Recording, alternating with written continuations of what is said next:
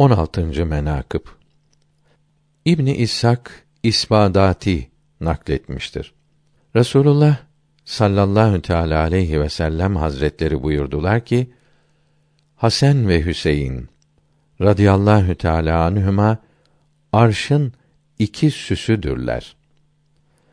O zaman Allahü Teala'ya cennet lisanı hal ile dedi ki: Ya Rabbi, sebebi nedir ki beni miskinlere ve dervişlere mesken edersin?